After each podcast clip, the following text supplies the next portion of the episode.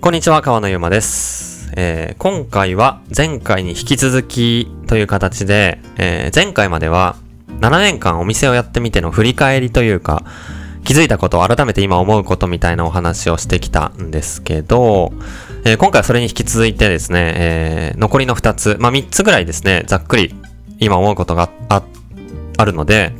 そのうちの残り2つを話そうと。1つ目は、その前も話した話では、やっぱり人が大事、組織が大事、チームが大事っていう話を、えバリスタが人である以上、え大事だなっていう話をしていました。で、あとの二つを今日話してたらいけたらなっていうふうに思うんですけど、一つ目は、えーっと、やっぱりコーヒー屋さんっていう場所、リアルな場所ってめちゃめちゃ大事だよなっていうふうに思ってるっていうところがあります。まあ、お店を始めた時はやっぱりそのコーヒーを実際に体験できる場所、自分たちの手でうまいコーヒーを伝えていきたいっていうところで、まずお店を始めて、まあ、あとは発信する、まあ、なんだろうな、ブランドの、の、が存在しているっていう拠点っていうところでも意味があったんですけど、やっぱりまあ、だんだんその豆をどうやって販売していくか、みんなに届けるか、家で入れてもらうかっていうところが、まあメインだったので、まあドリンクをね、売るって言っても、すごい意味があるんですけど、やっぱりその、コーヒー屋で売れる商品の中で、一番その、飲んでくれる人、買ってくれた人へのタッチポイントが多いのは豆だと思うんですよ。ドリンクだったらまあ店行って、その、その飲んだ一瞬、まあ滞在してる15分、まあ30分の時間だけの体験のタッチポイント。で、それはそれで、濃い体験があって価値があるんですけど、じゃあその後豆を買ってくれていたら家で、例えば、えー10回入れるっていう風に考えたら、その、家でコーヒーを10杯飲む時間すべてに僕たちが関与できるし、体験としてもこの、うん、与えられる部分はすごい大きいなと思って、で、まあ、コーヒーの良さを一番伝えてるのも豆を買ってもらって、家で入れてる状態だと思うんで、やっぱりその豆をどう売るかっていうのが一番の目標というかね、常にそこを意識してたんですけど、そうなってくるとやっぱりインターネットを通して通販っていう形で豆を売ることになるんですよね。で、なので途中、まあ途中からというか最初からもそうなんですけど、まあお店を始める1年前から焙煎機を買って家で焙煎してて、その時からライトアップコーヒーって名前で活動して、ネットショップを作って、まあ本当に数える週に数件とかなんですけど、えー豆をネットショップで、ポスト投函で届けてたんですよね。そこからどんな箱で届けるのがいいのかなとか、どういうデザインのパッケージがいいのかなとか、えー薄くした方が豆は安く届けられるんで、薄くしながらもデザインがいいパッケージってどんな、どんな感じだろうなとか、あと直接対面で会わない分、どういう風な形を取れば、えーコーヒーの、うん楽しみ方とか、ちゃんとした入れ方とか、えー好みに合わせた僕たちの意思とかっていうのが伝わるかなっていうのを、豆の情報カード作ったりとか、ポストカード作ったりとかしながら、まあ試行錯誤してやってきてはいて、で、まあそれはずっとね、こう、やっぱりインターネットでもっと販売していこうっていうふうに思って、で、2020年3月、4月ぐらいからコロナが、えやってきて、そこで最初緊急事態宣言とか出されたぐらいで、まあおうち時間みたいなのがすごい言われるようになって、で、家でコーヒー入れるってすごい大事だなとか、みんながこう気づき始める、まあきっかけにもなった時期でもあって、そこで僕たちも、えー EC、インターネット販売にもっともっと力入れていこうっていう感じで動いてて、で、まあずっとこう、どうやったら、うん、お店に行かなくても、コーヒーの、えー良さを感じて、家でやってみたいなって思うか、なんとなくだから、こう、コーヒーでまだ、まだ気づいてない、コーヒーの良さをまだ知ってなくて、家で入れ始めるとこまでやってないけど、どうやったらそういう人が、あ、じゃあ器具揃えて家でドリップしてみようって思うか、っていうのを、インターネット発信でずっと考えてたんですね。だからレシピを、えーいっぱい SNS で投稿したり、ノートで、えーコーヒーの入れ方とか楽しみ方の記事をたくさん書いたり、まあ、動画を撮ったり、こういう風なポッドキャストでお話したりっていうのもそのうちのまあ一つっていう感じだったんですけど、そこからだんだん自分がコーヒーも興味を持ったきっかけってなんだろうなっていうふうに思ってきて、で、やっぱりそれはお店だ、お店だったんですよね。ネット通販で豆買う以前に、やっぱ店行って衝撃を受けたコーヒーがあったり、その時間だったり空間だったり、インテリア、デザインだったり、声のかけ方だったり、入れてる様子を見て、で、あ、こういう風に作ってんだ。ボタボタ落ちる様子、粉の香り、えー、まあ、豆を砕いてる音、えー全部含めて、えー五感でコーヒーの良さを、えー感じ取って、まあもうそれはなんか意識向けてるわけじゃないですけど、無意識的になんか、なんかいいな、心地いいな、面白いなって思う。そのなんかこうリアルな場所での体験ってもう何もにも変えられなくて、やっぱり誰でもそのコーヒーやってる人とか、コーヒー大好きになった人のコーヒーにハマったきっかけを聞くと、一番最初はやっぱ店なんですよね。で、やっぱ店で衝撃を受けるとか、心を奪われるって、他の、まあ、どんだけインターネットの技術が発達したとしても、どんだけマーケティングをすごいことをやったとしても、変えられない体験だと思って、やっぱリアルでは最強の感覚を与えてくれる瞬間だと思うんで、改めて店で僕らがコーヒーを活動して、店でコーヒーを入れて伝えるっていうことに、ものすごい意味があるし、結構そこって真似しようと思って真似しにくい部分。ね、お店の価値というかね、空間含めて声のかけ方とか、インテリアとか、全部含めて、やっぱお店の世界、世界観がすごい出るので、そういう意味でも、お店、今僕は東京の吉祥寺と下北沢に2店舗やってて、一時期コロナ前までは京都の出町柳にも1店舗、あと渋谷のパルコにも1店舗やってたんですけど、今、絞って、えー、やってるんですけど、やっぱ店はすごい大事で、えー、コーヒー伝えていくためにも、これからももっと店作りたいなってめっちゃ思って、あとまあ今やってる店ももっとブラッシュアップしたいなってすごい思って、で、吉祥寺の店はリニューアルしようと今準備してて、割とがっつり内装をカウンターの、そのバリスタの中のカウンターから、お客さんの席から、全体的な、まあ、えー、壁から、色から、ちょっとこう、がっつり変えて綺麗にしようかなって思って、もっとこう、ちょっとゆったり、えー、気軽な感じにしつつ、ゆくゆくはセミナーとか、うん、コーヒーに対してもっと興味持った時に活動できるようなことができたらなっていうふうに思ったり、お菓子も作ってるんで、お菓子とコーヒーのペアリングとかそういうのもやりたいなって思って、ちょっとこう、それに合わせて、今ちょ、ちょっとだけストイック、若干ストイックな感じなんで、テーブル椅子細かったり、それはそれでいいんですけど、もっとこう、今の時代に合った感じのお店にしたいなって思ったり、吉祥寺以外に下北のお店も、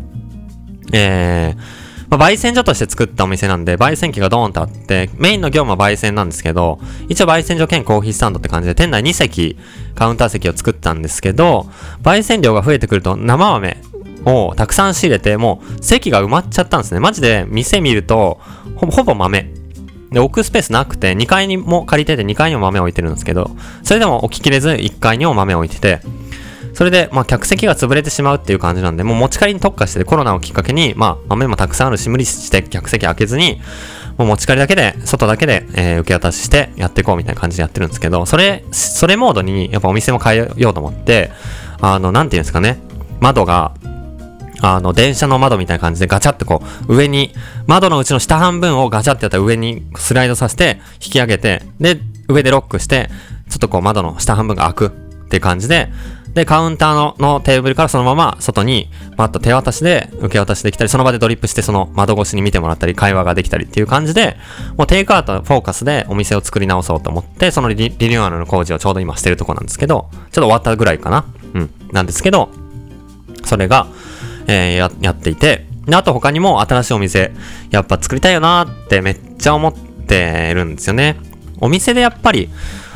うん、飲み物、食べ物えー、口にしたり、そこで何気ない会話をしたり、えー、何気ない景色、あとは香り、音楽、あとはまあ質感、全部本当にね、本当にかけがえのない、代わりの効かないもの、体験だと思うんですよ。リアルの体験で。そこはもう超重要、大事なとこだと思うんで、コーヒーを伝えていく上に、上でも、やっぱ人がいて、で、熱が伝わって、コーヒーに熱狂する。目覚める、そんな場所をもっと作っていきたいなって改めて思う、うようになったのも、まあ7年やって、特にコロナになって、お店のあり方とか意味って何なんだろうなっていうふうに思い始めて、今、えー、そういうことやっていきたい、思、大切にしたいと思ってるっていうのが、もう一つのとこ。えー、一応まあ3つあるとしたら、2つ目の、リアルなお店の大事さっていうところですよね。やっぱ、お店でコーヒーにビビッと来たからこそ、みんなコーヒーにはまるんじゃないかなと思ってるっていうところ。三つ目は、えー、っと、まだまだコーヒーでやれることがあるっていうところなんですけど、まあ、まだまだコーヒーで可能性があるというか、いろんな立場があると思うんですよね。いろんなコーヒーの関わり方が、飲む人にとっても、えー、作り手、出し手にとってもあって、うん、ある意味この街に根ざした、根付いたお店を作って、その街で1店舗でやっていく、まあ、街のコミュニティのハブになるみたいなことを目指すコーヒーショップもあるし、もともとコーヒーの文化を広げていきたいとか、日本の良さを海外に伝えたいとか思う人もいるし、生産者がもっと続くようにとか、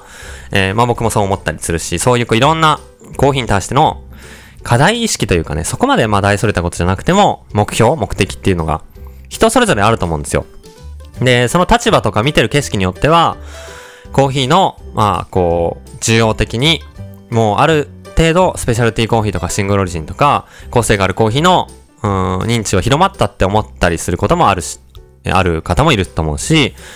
えー、逆にまだまだ可能性があるっていうふうに思う方もいるし、伝え方として、まあ、こういう風にやってるといいっていう風に思う人もいるし、まあ、いろんな立場があると思うんですけど、僕は、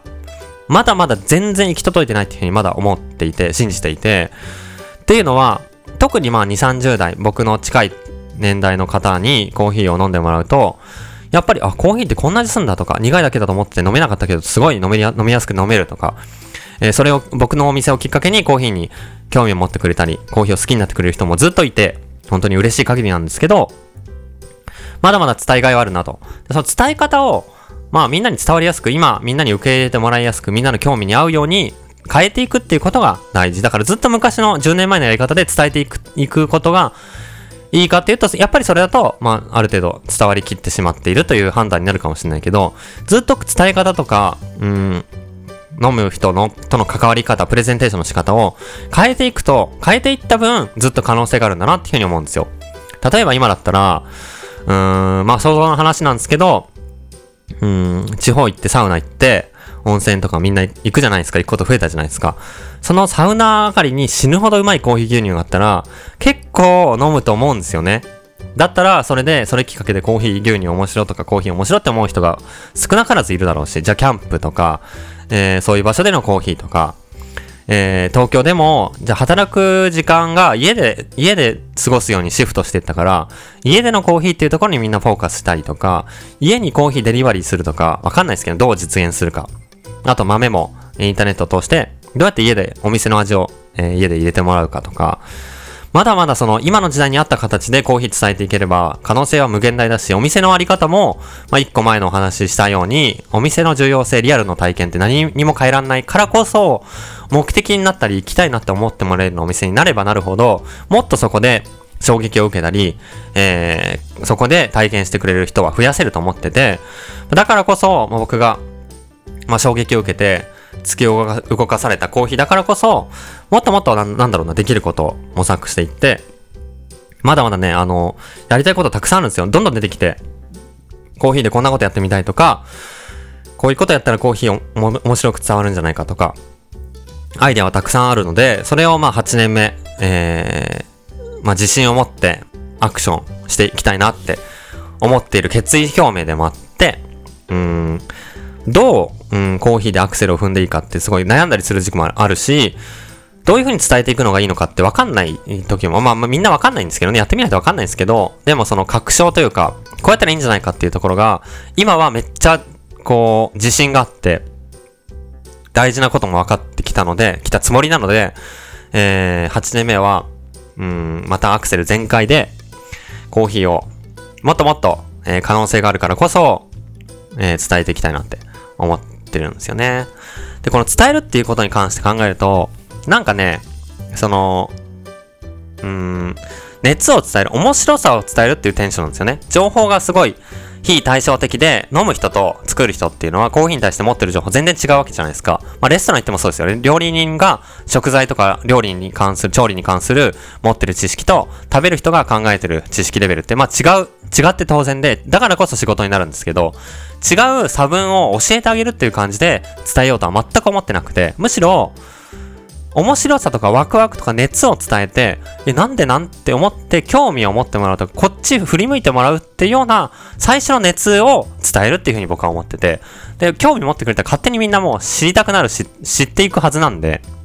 そこはもう、えー、学べるっていうか知れる環境が、土壌があれば OK。最初のなんかこう突き動かす、マジ面白いんだよ。マジコーヒーうまいんだよ。こんな味すんだよ。みたいなのを、本当にね、あの、もっともっと知ってほしい、伝えたいなって思ってて、そのワクワク、面白さをもっと共有したいなって思っているので、えー、まあ、そういう意味でも、まだ届ききってない方とか、まだね、熱が伝わりきってない人にも、えー、もっともっと増やし、あの、伝えていきたいし、そういう人はまだたくさんいるはずなんで、可能性があるなっていうふうに思ったりも、えー、しているっていうのが、えー、今、7年やお店をやってみて思うことかなっていうふうに思、考えてます。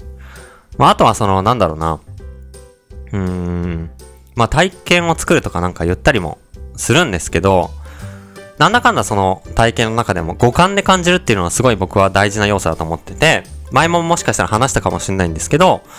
改めて今この、うん、コーヒーを通して何したいんだろうなって思ったりもするんですよね。で、それは五感を通してワクワクする世界を、時間を増やすっていうことがやりたいんだなって。コーヒーって、コーヒーだけなのに、で、日常的でめちゃくちゃカジュアルで毎日接点を持ってるじゃないですか。まあ、入れるようになったら毎日朝飲むし、で、そのコーヒーを入れて飲むっていう過程の中で、短い5分10分の中で、五感に関わる要素が全部入ってて、コーヒーを入れる時のポタポタ落ちる音、豆引く音、で、コーヒー飲む時の音とか、あとは香り、あとは口の中に含んだ時の質感、ちょっとトロッとしてるなとか、重たいなとか、軽やかでさらっとしてるなって質感とか、甘さ、含めた味覚ですよね。あとはそのコーヒーを、の色とか見た目、まあ、器具を揃えるデザインもそうだし、コーヒーの赤っぽいちょっとこう光にすかした色の美しさとか、含めて、この五感に意識を向けるきっかけを無意識的に作れる。よし、じゃあ五感を楽しむぞって感じでコーヒーに向き向き合わないと思うんですよ。もう自然な流れで、や、コーヒーも今日も飲もうって感じで入れて、で、ちょっとその入れてる瞬間に無意識的に自分の感覚っていうものに目を向けて、そこをきっかけに多分いろんな人が五感とか感覚に関わることの大切さを、あ、知っていくというかね、気づいていくというか、じゃあなんか美味しいもの食べに行こうとか、えー、ちょっと自然のに行ってみようとか、うん、その、うん、なんだろうな、インターネット通して情報だけで、頭で楽しむっていうか、感覚で楽しむっていうことの良さとか、それがある世界ってどれだけいいかっていう、ワクワクするかっていうところを、えー、コーヒーを通して、みんなに日常的に伝えられるんじゃないかなって思って、そういう意味で今日コーヒーだからこそできると思うんですよね。キャンプとかもすごい僕好きだし、まあ、レジャー、宿泊とか、えー、まあ、なんだろうな。言ってしまえば月に1回とか、海外旅行とか年に1回とか、いうことにフォーカスしても伝わるきっかけにはなると思うんですけど、そのタッチポイントがよりカジュアルで、よりいろんな人を巻き込めて、で、より、うん、気軽な毎日の体験になるかっていうところでコーヒーしかできないことがたくさんあるなと思って、それでまあそのコーヒー屋さんを含めて五感を、のよ、良さ、感覚の面白さを、えー、まあ最終的にコーヒー通して、うん、みんなに、なんだろうな、共有していけたら、ちょっとはみんながワクワクする豊かな気持ちになるかな、みたいな気持ちで、えー、コーヒーをやっているというところです。7年やってね、まあそのコンセプトは最初からライトアップ、コーヒー、美味しいコーヒーを通して毎日明るく照らすっていうところからブレてないんですけど、今それよりコーヒーを通した先の世界のことを拡大して言葉にして、だからまあ言ってしまえば、次コーヒー屋さんやった時にワインも出していいはずなんですよ。ワインを通して五感の豊かさを感じたりするっていう意味では、その上位のビジョンを達成する手段が違うっていうだけでしかないんで、ただその日常的な接点を持つっていう良さで武器としてコーヒーっていうところが強みだよっていうとこだけなので、まあそれから外れてなければいろんな楽しい活動をしていってもいいのかなとも思ったり、っていうのが、まあ、8年目以降考えてることなので、まあ、妄想の世界なんですけど、理想は焙煎所とか新しいとこ作ったら、えー、コーヒースタンド兼夜はワインバーみたいにしたいなとか、ちょっとしたおつまみとか、お菓子とかもちゃんと提供したいなとか、思ったりもしています。そういう発表とかね、お知らせもまたできたらなと思って、まだ妄想レベルからは出してないんですけども、準備していきたいなって思ったり、本当やりたいことめっちゃあります。うん、楽しくてしょうがないんで、えー、これからもそういう風にコーヒーで、えー、活動していきたいなと思っています。そんな感じで7年間の振り返りとはしたいなと思うんで、えー、まあ、3回にわたって7年間コーヒー屋さんやってみて思ったこととかを話してきたんですけど、えー、まあ聞いていただいてありがたいなと思いますし、もし、その、なんだろうな、何か自分の、特にリアルなものとか、食とかで、えー、活動していきたいなと思っている方は、ぜひ、えー、何かこう、後押しになったら嬉しいなとも思ってます。そんな感じですね。